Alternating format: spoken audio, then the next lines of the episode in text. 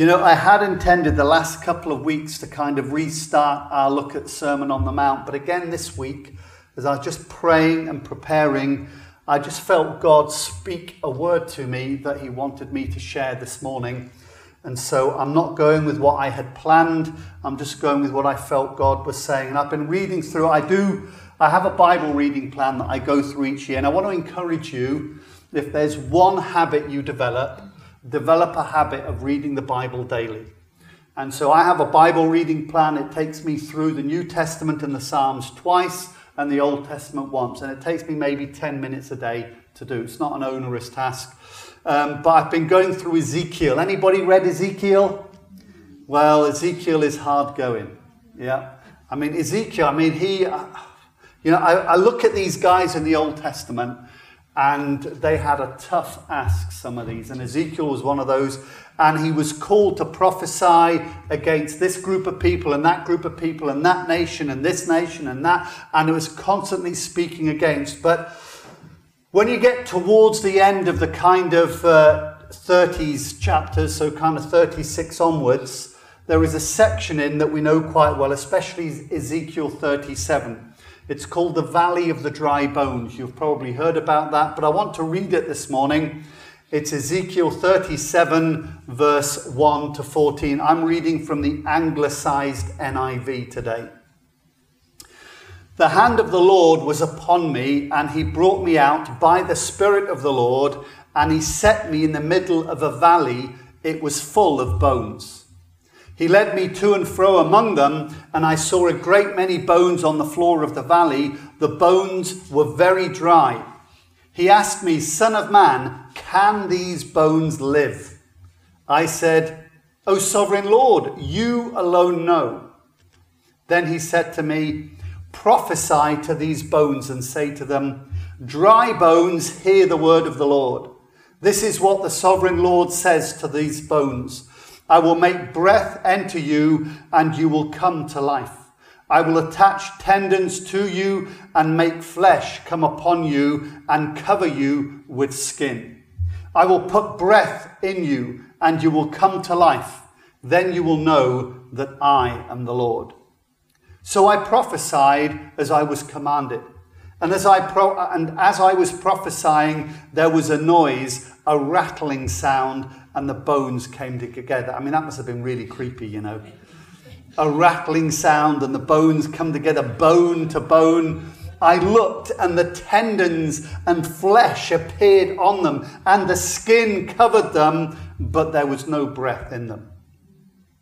Then he said to me, Prophesy to the breath, prophesy, Son of Man, and say to it, This is what the sovereign Lord says Come from the four winds, O breath and breathe into these slain that they may live. So I prophesied as he had commanded me, and breath entered them. They came to life and stood upon their feet, a vast army. Then he said to me, Son of man, these bones are the whole house of Israel.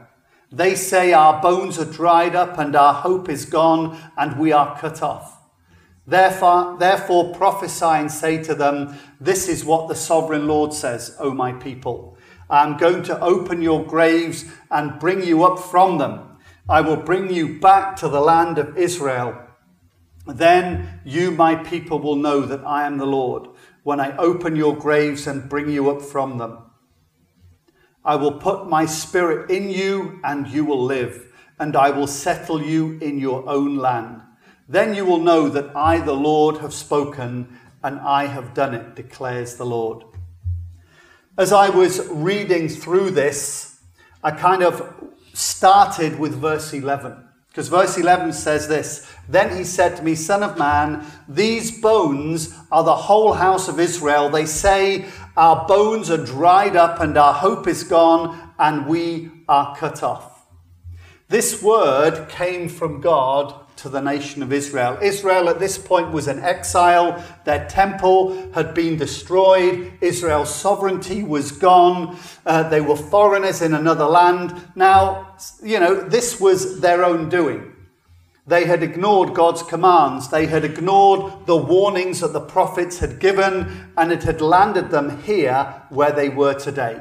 They were no longer the masters of their own destiny. They were subject to slavery. They were no longer the head, but the tail. And I mean, that's a lesson in itself. But we can quite understandably see that they were downtrodden. They saw no hope and they saw no future. And their statement says it all. Our bones are dried up, our hope is gone, we are cut off. On the surface, it's a hopeless scenario. A valley covered in bones, not just bones, but dry bones. These bones have been there a long time, they've been bleached in the sun. The bones are disconnected, they're scattered, there is no life in them. It is an impossible situation. I wonder this morning whether you can identify with the scenario. Maybe there is something in your own life that is hopeless and that brings despair. The Message Bible translation says about uh, what God is saying to them like this Our bones are dried up, our hope is gone, there is ne- nothing left of us. You know, one of the things that I hear quite a lot um, within community, within the news, and everywhere is that hope is gone. I mean, let's be honest, if you listen to the news every day, your hope is going to take a massive hit. Now, notice that before Ezekiel does anything about this hopeless situation, God asks him a question. He says in verse 3 Son of man, can these bones live? Now, we know the end of the story. We know that there was the rattling of the bones. I mean, it must have been, you know, you, you see it on some of these channels, you know, with the children, where they show you the skeletal kind of frame of a human being and then they show it you with the tendons uh, and stuff on. I mean, can you imagine seeing that coming together in real life? Now, we know the end of the story, but I want you for a, ma- a moment to imagine that you're Ezekiel and he doesn't yet know what's going to happen. He doesn't know that yet. And you are seeing this massive valley of dry bones, all disconnected, and God says to you, Hey, can these bones live? I wonder how you would respond. If I bring it forward into our context today, maybe there's a situation in your life that when you look at it, you say, This is a valley of dry bones. There's no hope, there's no life, it's absolutely impossible, it is beyond dead. And God says to you this morning, Can these bones live? I don't know how I would respond. I love Ezekiel's answer. He says, Master God, only you know. He's kind of throwing back to God the question. You know, God doesn't do anything that doesn't have some form of purpose. And so there is a reason in God asking the, the question. What's the reason? Well, the reason is about faith. God is testing Ezekiel. He's saying, Hey, Ezekiel, can I bring to life a valley of dead, dry, disconnected bones? And he says, Well, only you know, Lord. And he has to dig deep in his relationship with God. Let's face it, Ezekiel had walked with God for many years and also hard years. They were not easy years. He prophesied to his people, they didn't like him. He was then, his prophecies came true. He was then taken with the Israelites to Babylon. And God says to him, Can these bones live? And he throws it back to God. How does God respond? Well, God has a plan. You know, here's the really great news. You might be facing a valley of dead bones. You might be in a situation that you think is impossible. Let me tell you, God has already got a plan for that situation. God does know what is going to happen, but Ezekiel does not. And so God speaks to him. And he says, Hey, Ezekiel, prophesy to these bones. Tell these dry bones to listen to the word of the Lord. That must have sounded crazy. You see, God could have spoken to the bones, but he doesn't do that. He says, Ezekiel, I want you to speak to those bones. And he thinks, I'm nuts here. I'm talking to, but I mean, it's not even that these people are just dead. It's like they're dead and their skin is gone and their flesh is gone and their bones aren't even in nice parts. I don't know whose leg bone that is and whose skull that I don't know what all of that is. And God says, Tell these dry bones to listen to the word of the Lord. Tell them that I, the sovereign Lord, am saying to them, I'm going to put breath into you and bring you back to life. I will give you sinews and muscles and cover you with skin, and I will put my breath into you and bring you back to life. Then you will know that I am the Lord. That takes faith. It takes faith to speak to that situation. In Luke 18, verse 8, we're reminded, But will the Son of Man find faith on earth when he comes? You know, the world doesn't like that. The world wants to see the miracle before it believes. The world says, well, when I see these bones come together, when I see them all with the breath of life, then I will believe. And God says, that's not how I work. I'm looking for faith. I'm looking for people who respond to what I say. We need faith. We need faith in what God has said. Now, what's really important here to note is that Ezekiel is not speaking off his own bat. He's not strolling uh, in the countryside and he sees a valley of dead bones and he says, Let me just see if this will work. He's responding to what God has said to him about a situation that he sees in front of him. I want to suggest to you this morning that speaking to God is the first step in whatever issues that you're facing. Whatever insurmountable, impossible, beyond dead circumstances, step one is speaking to God. God, what do we do here? Now, God may well say, hey, do you think that this is redeemable? Do you think that I can put life into this? Do you think I can restore this?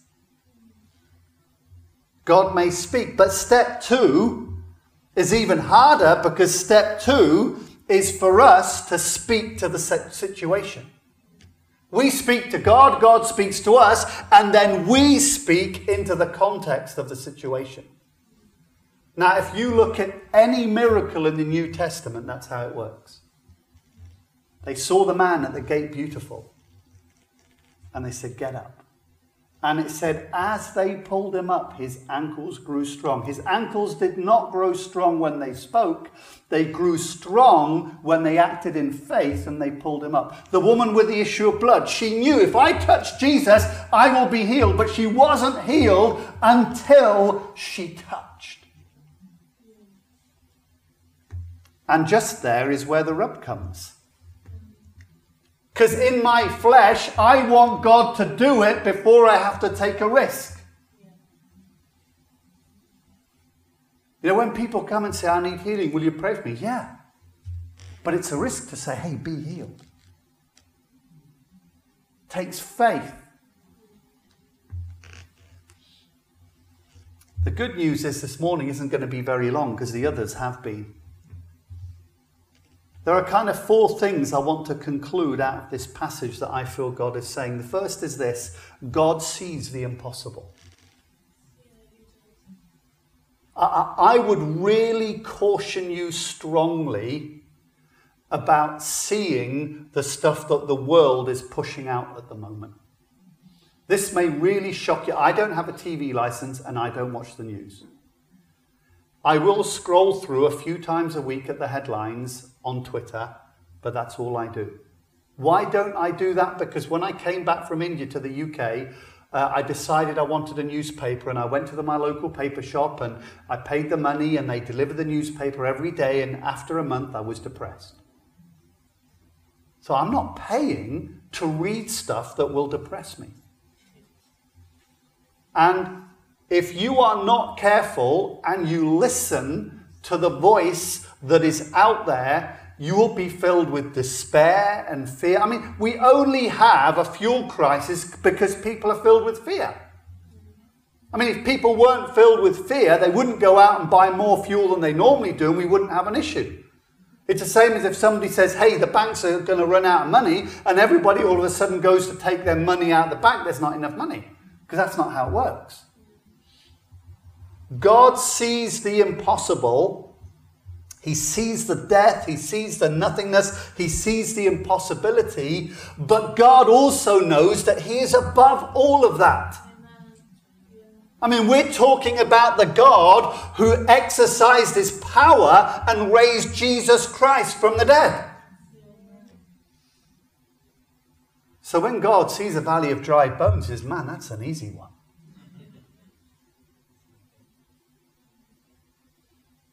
Number two, God has a plan. God knows how He wants this thing to play out. But here's, here's the most amazing thing God wants to include Ezekiel in this valley of dry bones.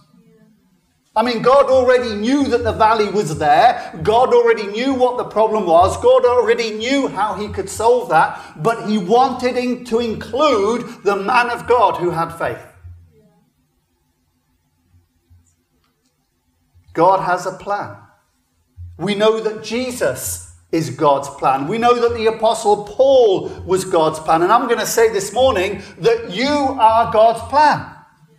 You are Ezekiel. You are the man or woman of God, and you are part of his plan. He wants to include you in what is going on. And here's a really good news. Is our situation in the UK worse than a valley of dead bones? No, because people are still alive. And if God can bring a valley of dead bones to life, He can sort out that difficult situation in your life. Number three, God will ask you what you think. Why? Because He wants to see if you've got faith. How will you respond to God? With despair or with faith? You know, it's easy to say this is hopeless. But it takes faith to say, you know what? God will. If you want to grow your faith, I would suggest you read the autobiography of a man called George Muller. George Muller of Bristol had orphanages that he raised up. He had no income. He would pray for every glass of milk, for every slice of bread, for everything. He would pray every single day, and he is still well known for the orphanages that he raised up. He trusted God. He said, Lord, today this is what we need. This is what we need. And God supplied. And one of the reasons I think looking at the media in our modern days eh, is a problem is that if we look at it, our faith will drain out through our boots. The world does not see the impossible. The world does not know the God of the impossible. The world doesn't even recognize that one of the greatest things has already been done. God has dealt with sin through Jesus Christ and forgiveness is available to all. I mean, that is a phenomenal thing. Uh, we saw last week that actually that is a mystery that had been hidden for kind of 4,000 years and then God revealed it. Amazing. Number four, God expects us to speak to the situation. You know, up to number three, we're all okay. We're okay with God sees the impossible. We were okay with God has a plan. We're okay with God asking us what we think. But when we get to God wants us to speak into the situation, we can feel a bit like Moses. Can you send somebody else? Can you ask somebody else to do it? Why don't you ask Simon? He's the pastor. Why don't you ask Alan? He's on the leadership. Why don't you ask this? And God says, No. You're my plan. You're my plan. Know, I want to say to you this morning you are not by accident in the circumstances that you're in.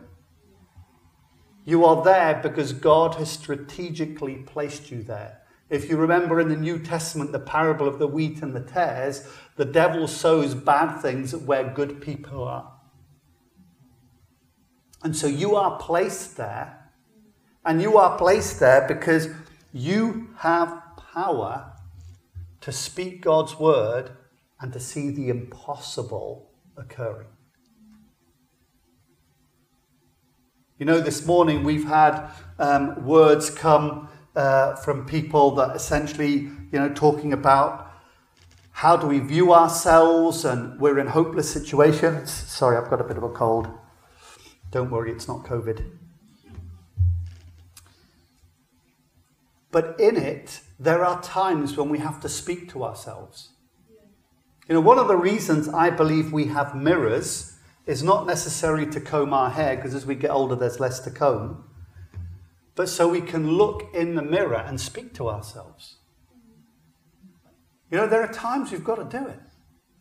There are times I have to do that for my children. I say, hey guys, it's not that bad.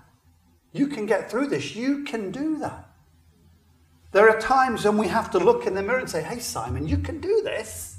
Not because you're great or amazing, but because God is great. And God is amazing, and He has given us authority and power. We can do this. The devil will also try and speak to you in the mirror. You can't do this. You're nothing. You're a nobody. And so I want to encourage you this morning. Whatever circumstance or situation that you are facing, God has a plan.